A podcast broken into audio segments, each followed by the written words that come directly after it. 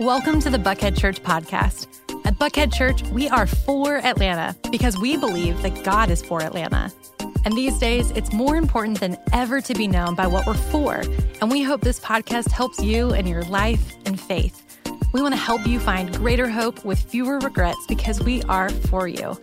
If it's your first time with us, head over to buckheadchurch.org slash new so we can meet you and send you a free For Atlanta gift on us. If you're not already receiving weekly emails from us, make sure to head to our website, scroll to the bottom, click Stay Informed, and sign up today. The best way to keep up with everything going on is to follow us on social media, subscribe to our YouTube channel, and download our free Buckhead Church app. But most importantly, I hope the following episode inspires you to take the next step forward in your faith journey this week. Enjoy. We're so grateful that you're here today. I, I mean that. Um, there was uh, so much discussion and debate about how to do this and whether we should do this. And I know for some of you, we are not here early enough, and for some of you, it's too late, and some of you feel like we um, that we should have been doing this a long time ago, but we're really grateful that you've been uh, consistently generous to our church, consistently, consistently generous to this community. And I mean this if you're here for the first time and you're still trying to find your way, trying to figure out what church is going to be your church, or maybe even trying to figure out if church is even for you we just want to let you know that you're surrounded by a phenomenal group of people right now. And I can't think of a better church in the world to be a part of than Buckhead Church. So thank you so much for being with us. Uh, it's spring. Spring has sprung. Every spring, Easter rolls around. Uh, every spring, we get new flowers, March Madness, an insane amount of pollen, and Masters Week. Uh, which is upon us. And every year we get Easter, which is really amazing. Uh, last year we celebrated the empty grave with empty buildings. It was unprecedented, it was agonizing, it was brutal, it was devastating. But we were still able to celebrate all that we celebrate at Easter. Easter's uh, a challenge in some ways because you can't really start with Sunday. You've got to understand what happened on Friday. In fact, Last Friday, I was taking our sixth grader to school. I said, Hey, you know, next Friday's Good Friday. And she asked, like many of you have asked, Well, why do we call it Good Friday? Seems like we ought to call it Bad Friday. I said, You're not wrong. I can understand why you would feel that way. In fact, you're not alone in that. A lot of people think that as well.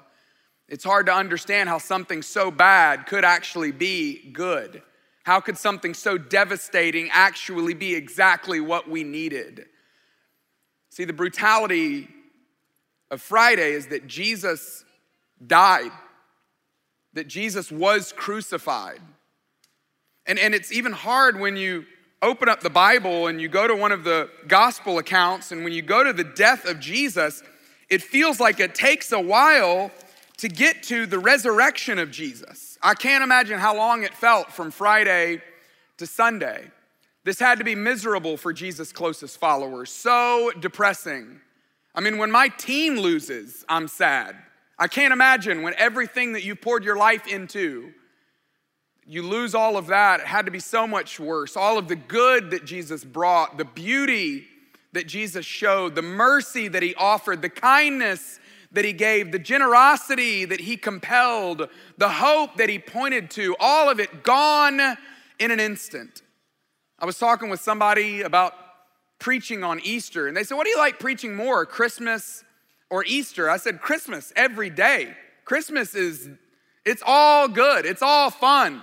It's a cute little baby, God cramming all of his deity into a human form to come and be with us. It's all good. Peace on earth. Emmanuel, God is here. But to really celebrate and appreciate Easter morning, you have to begin, you have to understand the crucifixion. You have to talk about death. And with all of these kids in the room, parents, I thought this was a great time for me to explain how death works. Is that all right with you? No, I'm kidding. I'm gonna leave that to you. You're the professionals on this, all right? I'm just an amateur. So I'm gonna leave you to explain how it happens, but I think we can all understand death in some ways. None of us have experienced death.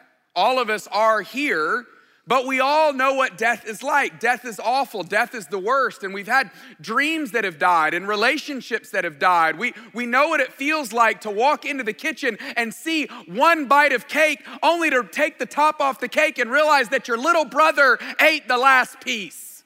We all know what that's like. It's the reason why I don't like heights. Maybe for you, you don't like flying. Some of you are like, I don't do snakes. And if somebody pushes you on it, they're like, come on, come on. Like, it's not that big of a deal. It's just flying.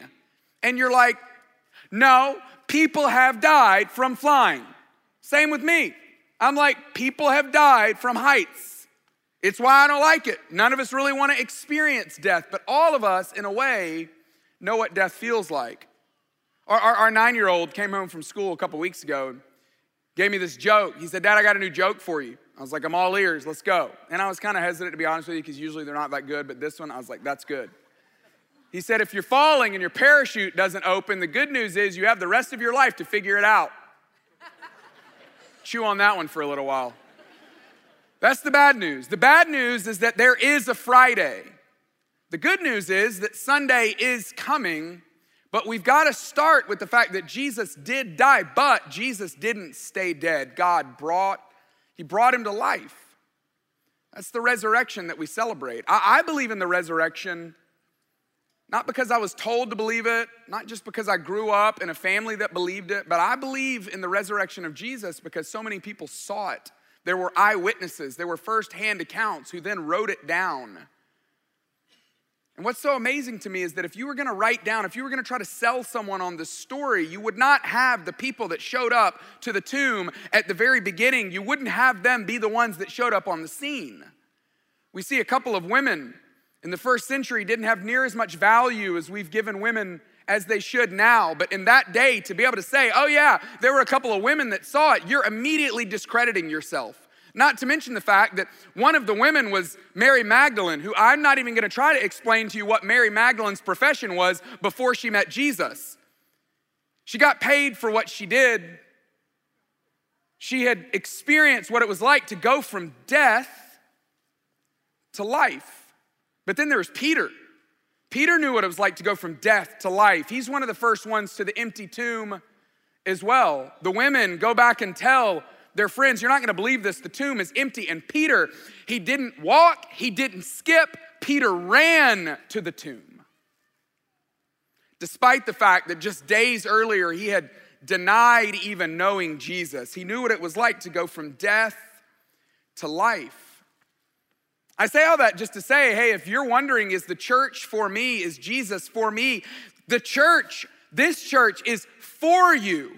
Jesus is for you. If you've ever woken up feeling dirty, if you've ever woken up with regret and shame, Jesus is for you. He died and he was resurrected for you so that you could know him and so that you could experience the miracle of going from death to life. My hope today is that you'd get to peek into the empty tomb today and that you'd hear Elton John, the circle of life, echoing in the background because it's the death to life pattern that happens all over the place. This is what God does. It's not just something God did, this is something God does. He's constantly taking people from death to life, from death to life, from death to life.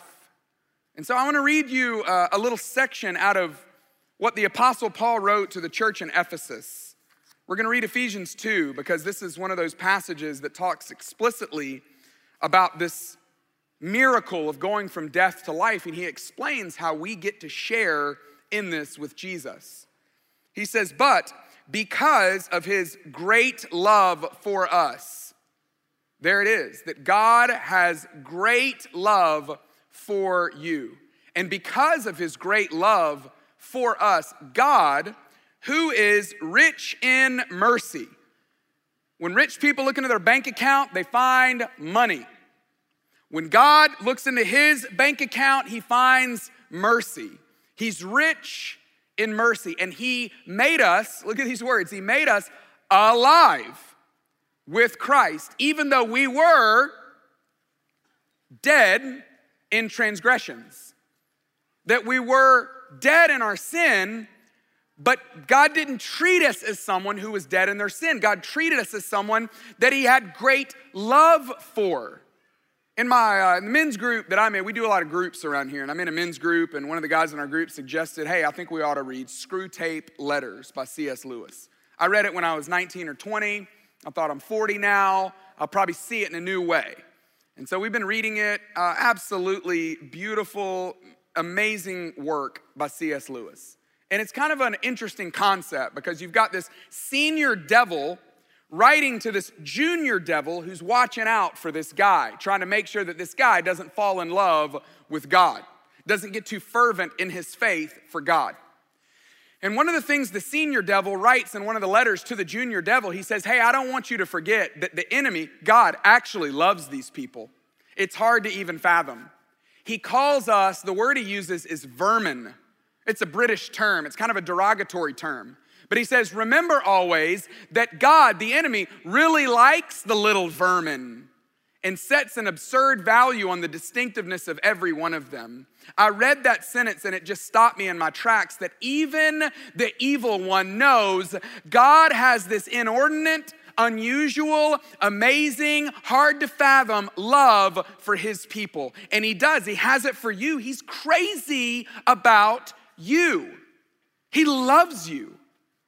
And that can get so overused and overdone, but I don't want us to miss this that because of his great love that he has for you and for me, that God made us alive even though we were dead, took us from death to life. And then he gives this little phrase that gets sprinkled throughout this entire little section. He says, It is by grace that you have been saved. Grace something we don't deserve, something that we cannot earn. It's a gift. It's like someone just giving you a gift. But you get this choice do I want to open it? He's not going to force it on us, but we get an opportunity to open up this gift. And he says, and God didn't just do this one time, but He's doing this for eternity, that God raised us up with Christ. That He let us experience the resurrection, and then He seated us with Him in the heavenly realms in Christ Jesus. That he, allows us to experience not only his death and the forgiveness of what he paid for, but also the resurrection of his life and the victory that that gives us. Any of you ever play on a team, or maybe you work for a company that experienced great success, and you knew I didn't have a lot to do with this, but you got to participate in all of the benefit, all of the blessing of the good news, of the good life when my uh, high school football team won the state championship when I was in 10th grade, I was thrilled. I got voted most school spirited. You would have thought I was on the team. I know you're looking at me right now being like, really? You weren't? Surprising, man. Yeah, I wasn't. Um, but I cheered like I had won the thing. I'd be wearing my school colors around the community. I'd walk into a store somewhere and they'd be like, hey, you guys won the state championship. Congrats. I'd be like, Thank you so much, man. We've worked really hard for this. It's been a really great year. We had a lot of obstacles, but we really overcame a lot. I'm really proud of the boys. They did great. Thanks. I mean, I owned it like it was mine. Some of you know what that's like. Maybe you've been a manager on a team and you still got the ring. Maybe you were on the team, but you didn't play and you still got the, the t shirt, you still got the ribbon, you still got the trophy. This is God saying, hey, you didn't deserve to get celebrated, to join in with the resurrection, but Jesus is allowing us to experience this resurrection. That we get to join in and the fruit, we get to experience the blessing of it. We get to, we get to enjoy the benefits of going from death to life. And he did this for a purpose. This is a purpose little phrase. Next verse says, He did this in order that in the coming ages, that's what we're in now, we're in the coming ages, that He might show the, I love this little phrase, the incomparable riches of His grace. There's nothing that compares to the riches of His grace, which is expressed in His kindness to us in Christ Jesus. That He's saying that God's gonna do this over and over and over again, that He's going to, in the future, continue to show off this death to life metaphor. That when we experience a dream that had died and God birthed something new, we're experiencing the incomparable riches of His grace. That when we have a relationship that dies, that we see be resurrected to life, it's the incomparable riches of His grace. When you see a golf round that has a really bad front nine, but it turns around on the back nine, it's the incomparable riches of His grace going from death to life over and over again. God is in the business of doing this over and over and over again. The resurrection is not just a historical event. Yes, it is a historical event that launched the faith that we stand in now, but it is something that God does over and over and over and over again death to life, death to life, death to life. My hope today is that we would experience a taste of it today. That He's doing it in a physical way, that He's bringing people from death to life and allowing them to experience eternal life that transcends this life. But He can do it in your marriage, He can do it in your business, He can do it with your health. I don't know that He will. He has not promised to do that. But beyond a shadow of a doubt, I know that every one of us can experience it in our spiritual life, in our soul. That we would experience a death to life miracle, joining in with the resurrection of Jesus. He culminates this little passage with maybe a verse that maybe you've heard before. If you've grown up in church, you've probably heard it preached on before. If you haven't, this is something that we build what we believe on. Verse 8 of Ephesians 2, he says, For it is by grace you have been saved. It's by grace. You didn't earn it, you didn't deserve it. He says it's through faith. Faith is the vehicle. Faith is the vehicle that we experience it. It's the way we open up this gift through faith by believing in it, by transferring our trust from believing in me to believing in Him, from believing in what I can do to believing in what He's already done, from believing in, I hope someday, maybe it will, if I'm lucky, God, God willing, to know Jesus secured it for me on Easter Sunday with an empty tomb, resurrecting from death to life. It's by grace you've been saved through faith. And it's not of yourself, it's a gift of God. It's a free gift of God. And I hope today that maybe you'll choose to open this free gift of grace. Grace is getting what you don't deserve, it's not getting what you do deserve. We deserved death. Our selfishness, being dead in our transgressions, our sin, it deserved death. And Jesus took our death for us. And faith allows us to experience life, believing in the resurrection, not just because it's true I believe it's true, but I also love it because it's good. It's good for you, it's good for me, and it's a gift. It's a free gift. All you have to do is just open it, just accept it. So, so let me recap. We started on Good Friday with the fact of the matter that Jesus died, but Jesus did not stay dead. God brought him to life. And in the same way, we all are going to die. Of course, there is this physical death, but it's also any loss of hope. Any loss of hope feels like a death. And during the last year, every one of us have experienced this in so many different ways. Maybe you didn't get to go to the school you wanted to go to, or maybe you weren't able to get married like you wanted to, or maybe you haven't gotten married and you were hoping to, or maybe you didn't have kids and you wanted to, or maybe, God forbid, somebody close to you or somebody near you got sick and died. But more often than not, change happens not because something new begins, but when something old falls apart. This is redemption that God can bring life from death, that He can bring beauty from ashes, that He can bring something new from something that was old. And this would be easy if we only lived in Easter Sunday.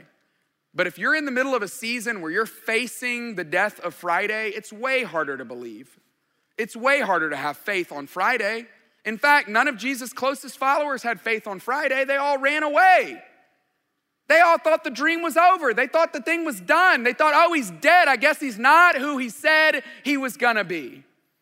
But no, Jesus was just counting down to three, and he was just going first. He was not only showing us the way, but he was paving the way for us. So when we die, We, we don't have to stay dead. Jesus can bring us to life. So, what I would love to encourage you to do, I would love to offer you the opportunity to do, is would you be willing to die to yourself so that you can live in Jesus? Would you be willing to repeat the pattern, to die to yourself, maybe to admit you're dead so that you can live in Jesus? This is what love is. This is the call to love. Every time you love someone, you're dying to yourself. Every time you say no to what you want so that you can say yes to what the other person wants, that's love. That's what Jesus did. Every time you say, I want barbecue, but because I love you, we'll go get a salad, that is love. You're repeating the pattern of death to life, death to life. And it's why we need Jesus more than ever. Jesus moves people from death to life, Jesus brings life from death. I'm, I'm telling you, without the power of the resurrection, our church is nothing but a TED talk and a rock show. But because of the resurrection, there is so much at stake. There's so much hope to be had. There's so much potential for the future that the shame of our past might be gone, that there might be a purpose in the present, that there might be a hope for the future because he didn't stay dead, because of the empty tomb. And he's inviting you to join in with him in the victory parade. I don't know what kind of Jesus you believe in. The kind of Jesus I believe in was not a weak Jesus. Jesus talked trash to death the whole way home. There's this little verse, this little chorus that the Apostle Paul writes about in 1 Corinthians 15. He says that Jesus is looking at death, going, Death, where's your victory now? You thought you had the last word on Friday, but it's Sunday now, and I am alive, and you have forever been defeated. Where, O oh death, is your sting? You thought you had a lot of power, but guess what? No, no, no, no, no, no. I'm gonna get the last word. Love is gonna get the last word. Mercy is gonna get the last word. Grace is gonna get the last word. Jesus is the last word, and He's inviting you into His story. So, would you die to yourself so that you can live with Him? All you have to do is just tell Him that. All you have to do is tell Him, I'm sick of living for me. I want to live in you. You know, preachers say things all the time like, uh, if you just open up your heart, He'll come in. But do you know what happened after Jesus was resurrected from the dead? He appeared to five people. Then he appeared to 50 people. Then he appeared to 500 people. And then he started just walking through walls, just showing off his power, showing off his arms and his feet, going, Thomas, I know you doubt. Put your hands in the scars. I'm alive, man. Come on. And I'm telling you, if Jesus wanted to, he could walk straight into your heart. But he doesn't seem like he does it that way. No, he gives us the opportunity, the patience to invite him in because he wants it to be a free will decision on your part. So, would you decide today that you're going to die to yourself so you can live in him? Some of you have never done it before, and I'd love to give you the opportunity to do that. All you have to do is pray and just tell him, God, this is what I want. I'm so tired of living for myself. I want to live in you. So, would you close your eyes? Would you bow your head? I'm to give you the opportunity to do something, and I, want to I want to give you the opportunity to do something on the outside that might signify something that's happening on the inside. And so, before I pray, I'm to lead us in a prayer. But before I pray, would you just throw your hand in the air if you want to put your faith in Jesus today for the first time ever? If that's you, would you just raise your hand up? Awesome. I see a couple kids' hands. Anybody in the balcony that you want to put your faith in Jesus today? I see those hands. That's awesome. Anybody in the back? You'd say, hey, today I want to put my faith in Jesus. I want to die to myself and I want to live in Him. Awesome. Awesome. Awesome. Just join me in praying this. Father, I've tried. I've tried to make it on my own. I've tried to live my own way. I've tried to do it the way I thought was best. And I'm done. I'm tired, I'm exhausted, I'm broken, I'm hurting. I am dead in my transgressions. But because of your great love for me, God, you have made me alive with you in your resurrection And I want to believe in you. I'm putting my faith in you. I'm transferring my trust from me to you. Because you are who you say you are. And yes, you are true, but you are good. And as awful as that Friday was, that Friday was such a good Friday for me because it paid my debt, paid for my sin, forgave me of all the wrong that I've done, buried my shame, demolished all my guilt. And now I get to live free in you. Jesus, the author and perfecter of our faith. Where, O oh death, is your victory now? Father, thank you so, so much for your grace, your mercy, your kindness, your forgiveness. Thank you for the life we have in you. We pray all this in Jesus' name. Amen. Hey, the resurrection of Jesus was not just a historical event, it's something God is doing over and over and over again. So I'd love to invite you, if you're able to, would you stand up on your feet? We're going to sing one more song that just says just that. That God, this resurrection that you once did, it's something that you're still doing. You are still resurrecting us. And so let's celebrate that. I pray that this will be a moment where you'll experience the hope of the resurrection with whatever life is bringing to you today. Let's go.